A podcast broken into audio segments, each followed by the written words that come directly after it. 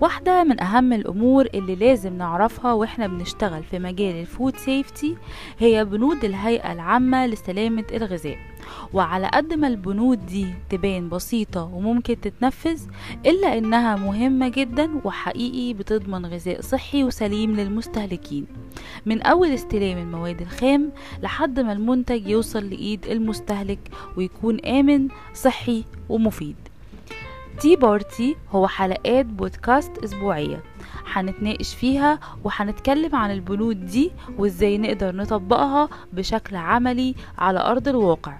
عشان نضمن إن المنتج اللي بيخرج من المؤسسة بتاعتنا هو منتج آمن لكل المستهلكين.